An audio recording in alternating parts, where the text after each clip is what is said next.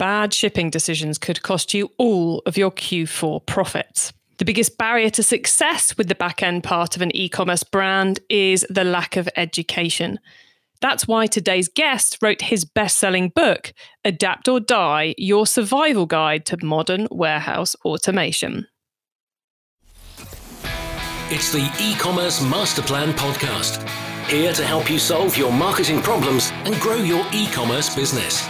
Cutting through the hype to bring you inspiration and advice from the e commerce sector and beyond. Here's your host, Chloe Thomas. Hello and welcome. It's great to have you here. In today's episode, we're getting into the back end bit of your e commerce business. We are getting into your team. We're getting into how to pick the right shipping systems. We're getting into packaging, the three biggest elements, the three biggest sets of cost you've got in the process of getting your product out of the warehouse to your customers. And we're also going to be finding out what the most important thing you can do in that whole process, that whole world of operations to make sure you're making the biggest impact this Q4. We're going to meet our guests to take us through all of that very shortly. But beforehand, please do check out the sponsors. This podcast is brought to you by Klaviyo, the ultimate e commerce marketing platform for brands of all kinds and sizes. Whether you're an entrepreneur just starting out or you're part of a marketing team at a multinational brand, Klaviyo will give you everything you need to create memorable marketing moments. Building customer relationships that keep shoppers coming back time and time again.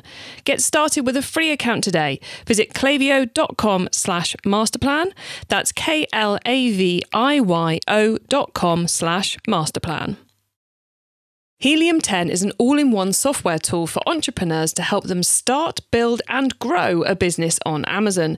Helium 10 has all the tools you need to run your business in one place. No more downloading multiple apps or paying for different software. And I have an incredible offer for you. Get 50% off your first month of a Helium 10 Platinum account when you go to helium10.com forward slash masterplan. That's H E L I U M 10 com slash masterplan. And now to introduce today's guest expert. Jeremy Bodenhamer is the author of Amazon bestseller Adapt or Die Your Survival Guide to Modern Warehouse Automation. And he's also the CEO of ShipHawk. Hello, Jeremy. Hi, Chloe. How are you? I'm good. And I'm, um, as I was telling you before we hit record, I do like a good chat about the back end of e commerce because there's so much marketing potential there and other potential as we'll be getting into later. So it's a, it's a real treat to have someone who's written such a thorough book on the subject on. So, uh, so thank you for writing it. Oh, well, thank you. Thank you for reading it. okay, um, let's let's get right into the detail then, Jeremy. How did you get into this world of shipping and logistics and e-commerce? Yeah. Well, when I was in uh, college, one of my jobs, I was working in this little executive services firm. They did FedEx, UPS, postal service type shipping, nothing crazy. And I'd helped the owner uh, grow that business uh, quite substantially while I was there. And I graduated from college and always monitored the local business for sale listings, like small businesses for sale. And I saw this pack and ship store in Santa Barbara, uh, California, where I live, uh, come up for sale.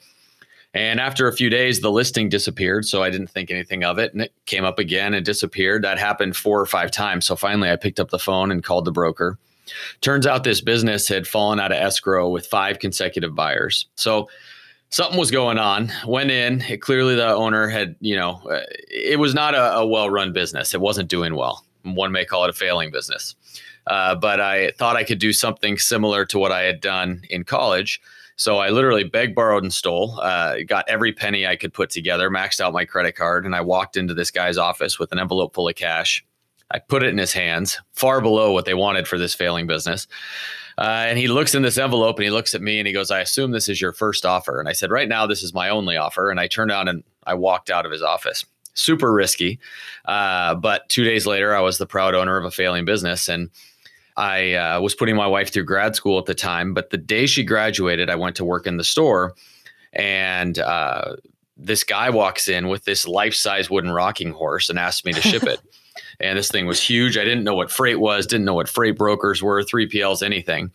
But that job turned into another and another and another till I had customers of all sizes, small and large, e commerce, everything was going online. And by 2011, my phone was ringing off the hook, and customers and businesses were all asking the same question, which is what is shipping cost? Um, everyone was putting their they were selling online, but they didn't know how to to price the distribution, so their margins were eroding. They were they were exposed with every transaction. So I figured I had two options. This business was doing very well. I had scaled it to be one of the top performing stores of its kind in the United States. Figured I could scale that brick and mortar or I could sell it and try to solve that problem with software. And that's what I did.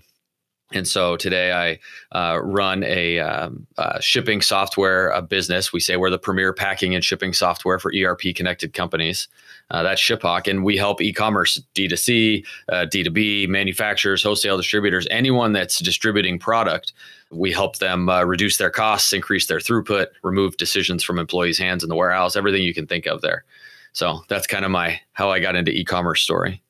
Nice and a, and and a ballsy move taking that envelope of cash, but sometimes we have to do those things, don't we? Just roll the dice. Yeah, well, since that one worked out, I can say yes. If it didn't, I'd have a different answer. I think either way, it would be a good story. Um, well, look, Jeremy, we we've we've got into how you ended up in this world, but what what then led you to write the book about such a a complicated subject a not often thought as sexy subject and a subject which, as I think we're going to get into, is evolving a lot at the moment. How come you decided to write a book about it all? Absolutely. And if you you want to think about it, when we had bookstores, right, or those of us that still do have a bookstore, if you walk in, there's shelves full of sales and marketing books, but virtually none in the world what I call behind the buy button, the operations world. Um, we have found at Shiphawk that the biggest barrier to success in the current marketplace is education. Independent merchants not realizing the competitive threats they're up against and not knowing the solutions that they need to win. Nine out of the 10 prospects my sales teams talk to, they have no supply chain goals or operational metrics they're running their business by. So the primary catalyst for writing the book was just education, trying to get this information out there. What allowed me to write the book is something totally different. It was the pandemic all of a sudden I wasn't on an airplane half my time and I had time on my hands to just make it happen. So I sat down and started writing. And and here is the book. So uh, so even better than having a thorough book on the subject of the back end, the fulfillment piece, we've got a book which is of this world, not that world, if that makes sense. So it's written with all the changes that have happened in recent years in mind. So you mentioned, oh, should we get should we get straight into some of the the, the detail here, um, or should we go big picture first? I think I think let's go big picture, and I will hold off on asking you about metrics until later. But listener, I promise we will get into metrics before this uh, this interview is over. You open the book with a section on the crises that are happening in retail, manufacturing, and distribution, and that those are kind of fundamental to understand how we strategically should should create opportunity for ourselves. So do you want to just just explain how how those crises reflect into the world of e-commerce shipping? Absolutely. Um, I mean, uh, I boil it down in the book to what I call uh, the five APIs of the apocalypse. I predict a, a very real possible future without independent merchants where you have these giant mega companies that are controlling all of commerce and we're we're seeing that substantial creep with Amazon right and Amazon's one of my my five APIs Amazon, Walmart, Alibaba, JD.com, and Shopify. And I, I think Shopify is truly the only real ally of any substance and, and size that matters that these independent merchants actually have. But the purpose of these companies, if you look at the way they do business, and we can read articles on a daily basis about the horrors of you know how they're treating people on their own marketplace, let alone the the, the smaller businesses they compete against. The reality is that they are so big and so powerful that the small merchants don't really have a chance if they have their sights set on them and they have their sights set on everyone. And they don't want to augment their business. They want to run them out so they can control all of that and you want to talk about size i mean i think about a small business starts in someone's garage moves to a small warehouse right maybe you're talking going from spending tens of thousands to hundreds of thousands, maybe a you know a million or two million bucks on a distribution center, and you're starting to get into serious money. Amazon spends upwards of two hundred million dollars on each new smart distribution center that they set up. Right in 2019, Alibaba shipped over a billion packages in a single day on Singles Day. I mean, we're talking size and scale that uh, the independents are are not going to be able to meet long term unless there's some sort of aggregated intelligent approach to it. Yeah, it's kind of that that scenario of, you know, we always know that that first off Amazon and the like, they push the consumer expectation of what the end user experience of shipping was, and i.e., that it became fast and it became free. And that was hard just to offer, to finance, to logistically deliver for the smaller retailer. And now it's reached a, a, whole other level with all the automations they've been being able to bring in. Is not only are they they creating the consumer mindset that should be fast and free, they're also with their scale able to reduce the cost of delivering that far lower than what the independent retailer can do. And in your book, you then go on to say that actually now this is something which the smaller retailer can also achieve. Yeah, I think first to your first point, uh, I think it's important to note that we're living in a world where these uh, these giants are the ones setting and controlling the expectation that everyone else has to deliver on. That's uh, something that I think we easily glaze over. It's like, oh, of course I have to do fast mm. free shipping. Like, of course it has to be two day. Well, where where in God's name did two day come from? right?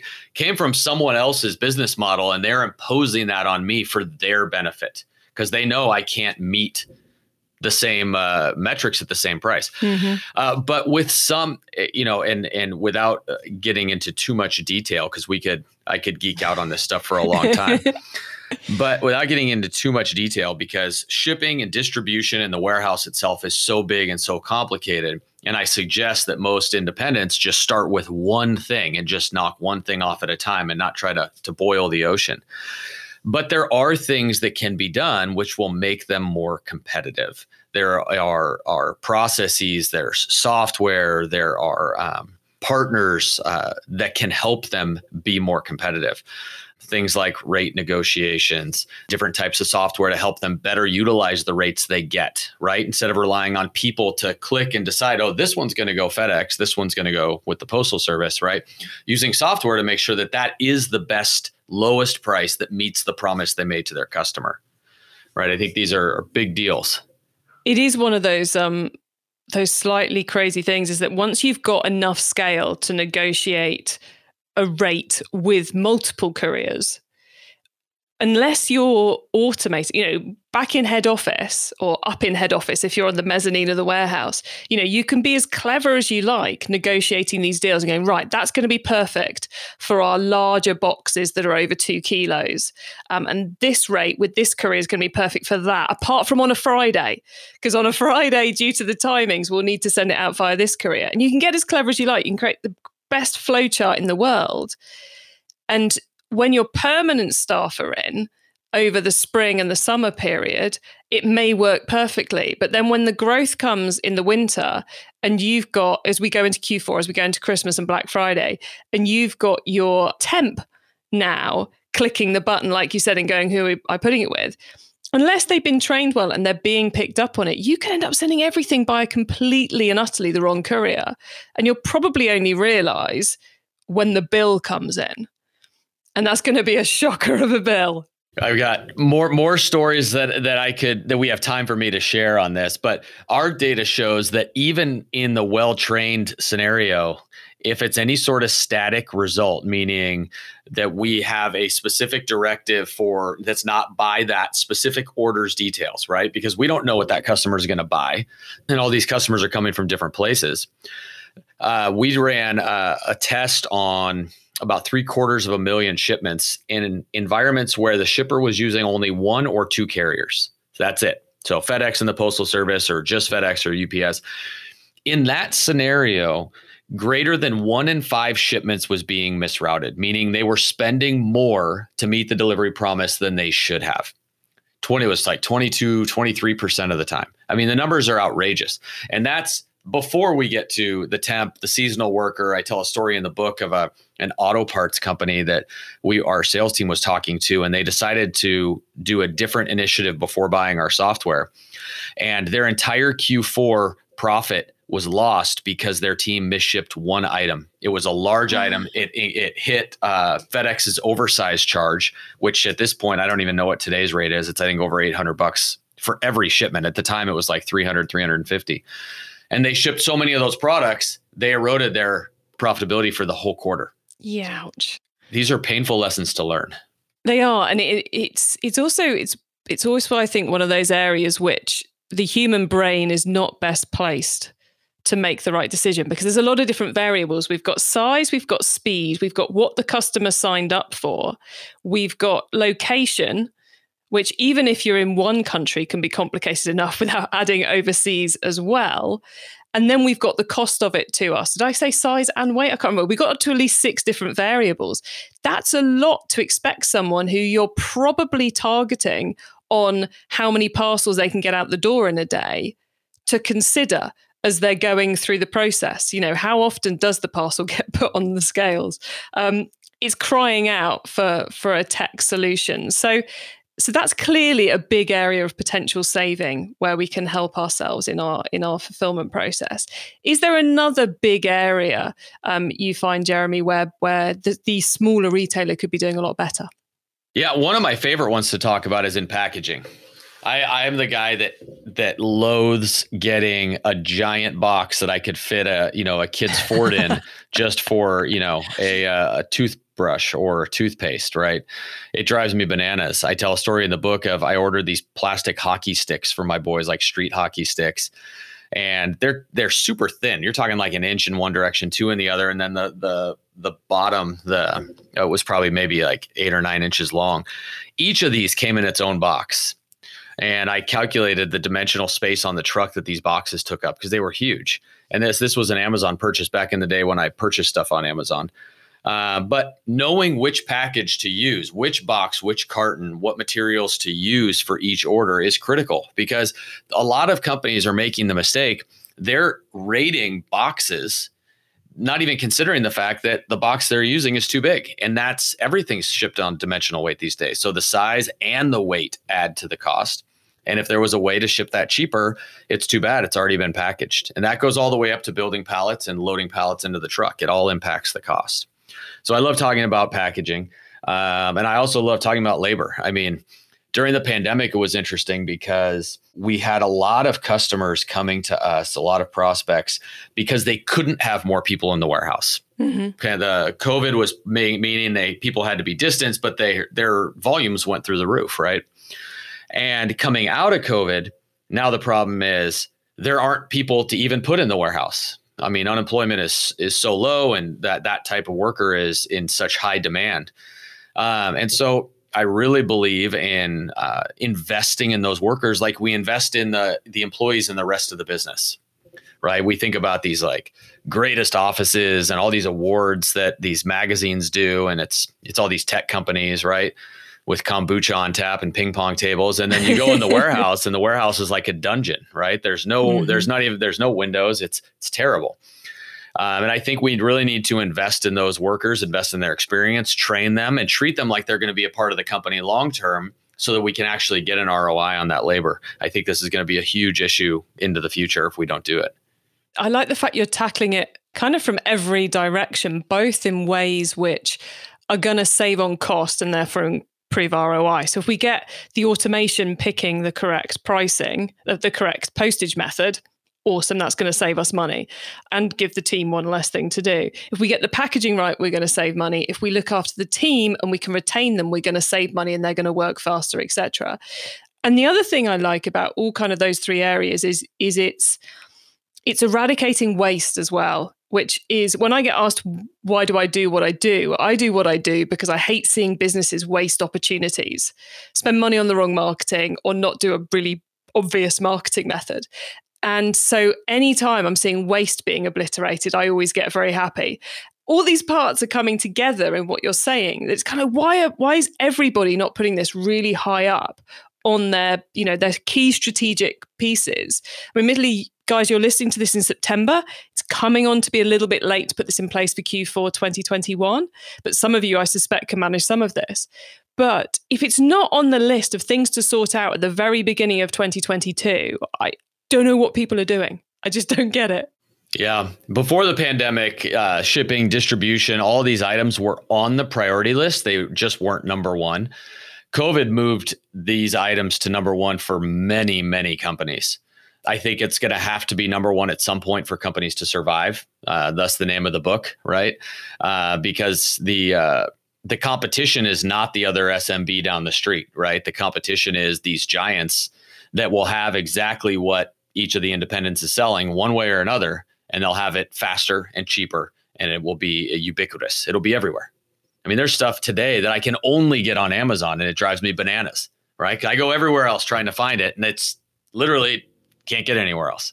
Yeah, I'm I'm I'm in awe of you managing to not buy stuff on Amazon. I end up doing it just because buying from other places is just so complicated sometimes. But we're not going to go down go down that rabbit hole because uh, that that could take us the rest of the week, let alone the rest of this episode. You were saying about how COVID has pushed it to the top of the agenda, sorting out all these back end systems and processes. I feel like COVID made it made us have to firefight our way through it. And now is the time to take a breath and go, actually, we've muddled our way through. We've upgraded, but we've muddled through to some extent. Now let's properly look at this, take the lessons we've learned, build on them to create a sustainable competitive advantage for the future. Anyone who's listening who's thinking that, what's the what's the one thing they've still got time to put in place for this Black Friday, this Q4, would you say? Where, where should they focus their efforts? Can we bring in metrics now? Can we talk about that yet? Oh yes, yes, that's even better if we get to bring in metrics. I, I also am very capable of geeking out on metrics. So yeah, metrics, please.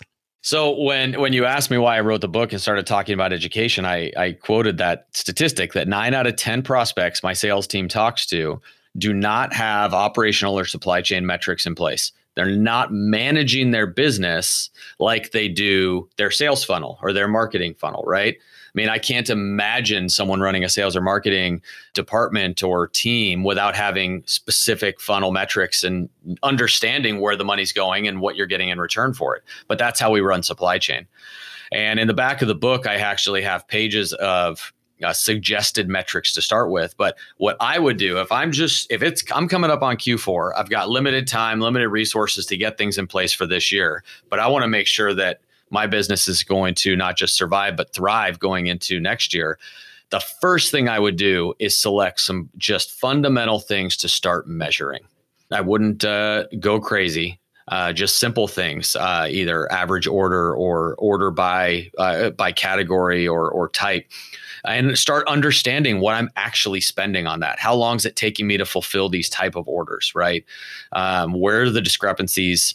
in my workflows. So going into the new year, when I go to put new systems in place, I'm doing it with purpose. It's not just, oh crap, I'm buried, I'm drowning, things are so busy, I got to do something. It's I need to solve this specific problem. I have the measurement from before, and now I have the measurement for after. I knew know exactly how I improved, and now I can set new targets and I can manage my team to achieve those targets.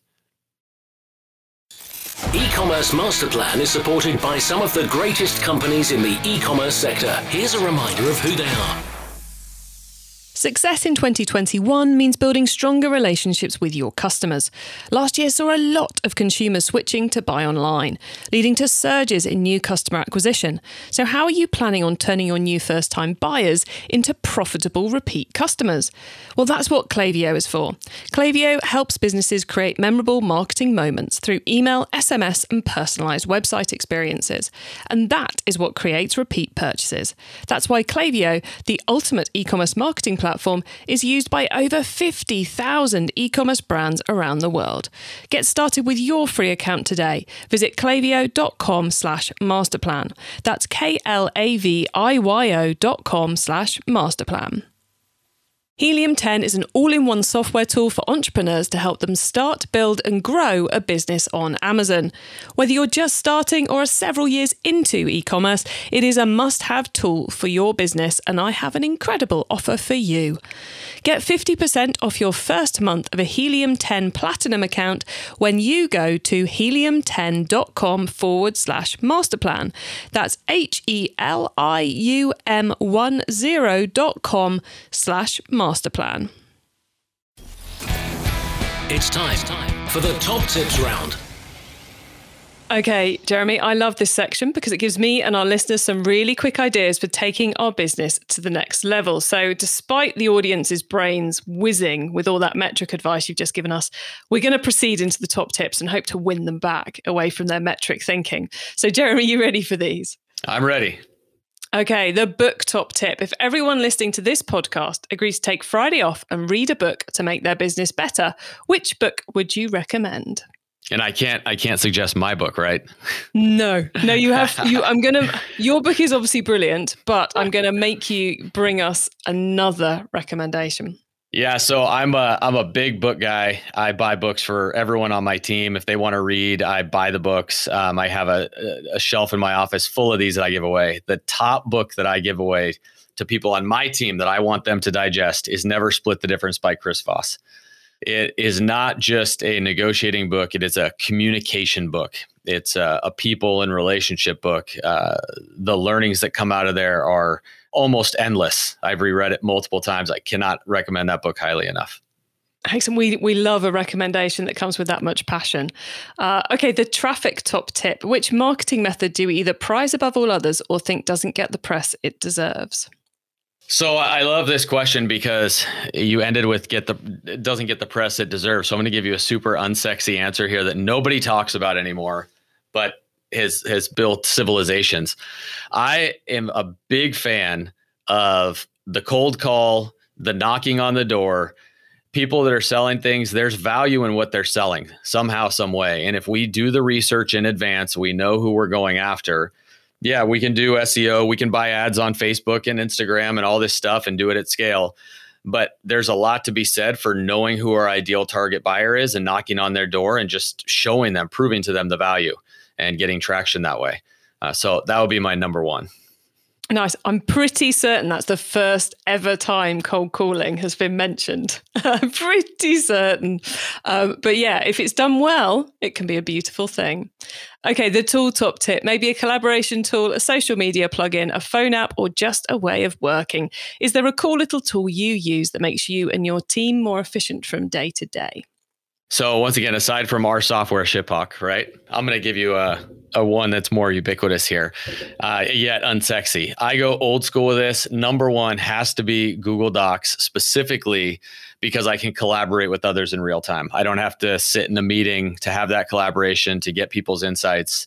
They can sit back, be thoughtful, make those comments and real time edits and suggestions. I, I, I'm a big fan of Google Docs.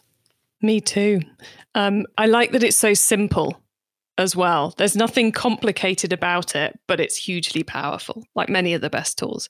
Okay, the growth top tip. If you met someone today who's focused on growing their e-commerce business from a thousand, from a hundred even orders per month to one thousand, what would be your number one tip for them? Yeah, my number one tip here has to be to keep it simple with growth like that, right? A 100 to 1,000 orders doesn't sound like a lot more orders, but I mean that's 10x growth, and that usually happens in a short period of time when these these um, sellers are getting traction. And what happens right after a thousand is 10,000 or even 20 or 50,000, right? And so we have to remember that tomorrow we are going to be ripping apart what we put in place today. And so going overboard on the complexity, on the number of tools, on the connections of all these, sometimes it's it's a waste because order volumes are growing so fast that we end up tearing it apart to start from fresh again. So simplicity is my number one my number one suggestion. Keep it simple, have the most important things whether even within the supply chain, within warehouse and, and order uh, order processing and distribution, just one thing at a time, master that thing and move on to the next. Don't try to do everything. Excellent advice. Thank you, Jeremy. Now, two things you need to let us know before you're allowed to uh, to sign off. The first is how can people get hold of a copy of your book? Well, uh, for your listeners, I'm actually, uh, uh, if they want to go to info, that's info dot shiphawk, S H I P H A W K, like the boat and the bird, info.shiphawk.com forward slash master plan, M A S T E R P L A N. I will send them the first 50 people, I'll send a copy of the book um, on me. Um, if they want to buy it and support it, that would be great. Uh, they, my uh, URL is jeremybodenhamer.com. And I have links um, for those that still shop on Amazon. I know they're few and far between, but I've got an Amazon link there. But I also have links to independent booksellers, local bookstores. Uh, so wherever their uh, their heart directs them, they can buy the book there. Excellent. So, guys, if you want to grab a free copy, the first 50 of you can do that at info.shiphawk.com forward slash master plan. Thank you very much for that, Jeremy. It's very kind of you. And um, if you want to go and, uh, and support the book, then head to what was the URL for that one, Jeremy? JeremyBodenhamer.com. J E R E M Y, Bodenhamer.com. There we go, guys very simple. And then the other thing I had to ask you, Jeremy, before you're allowed to go, is tell us a little bit more about what ShipHawk does and um, and how we can get in contact if we've got anyone who thinks they need you. Yeah, uh, ShipHawk is packing and shipping software for companies whose volumes are starting to scale. You talked about the company growing from 100 to 1,000. I mean, when you're talking getting into the thousands of orders, um, you're running a multi-million dollar business. Traditionally, companies are using you know $99 a month shipping software and those two things don't add up right? They're in a uh, way overspending on labor on on shipping and, and the like. So we make software to help them scale their business and it, people uh, customers buy it to reduce the shipping costs to reduce the labor costs to increase throughput. I just had a case study across my desk two weeks ago a customer went from three to 400 orders a day to eight to 900 orders a day by just changing the software from an SMB product to our product. Uh, so that's what we're doing to help uh, e-commerce shippers um, compete against the big guys. And I'm at shiphawk.com. That's where they can they can reach us. Thanks. There you go, guys. Shiphawk.com to find out more about all of that and reach Jeremy and his team. Well, look, Jeremy, thank you so much for being on the podcast today. It's been brilliant geeking out about both metrics and the back end of e commerce. Uh, so thanks so much for coming on and, uh, and being our guest. Thank you, Chloe. It was great. I appreciate it. So you've got it three key areas you can improve in your backend processes and systems in order to reduce the cost, improve the quality of what you're doing, and help you maintain that competitive advantage.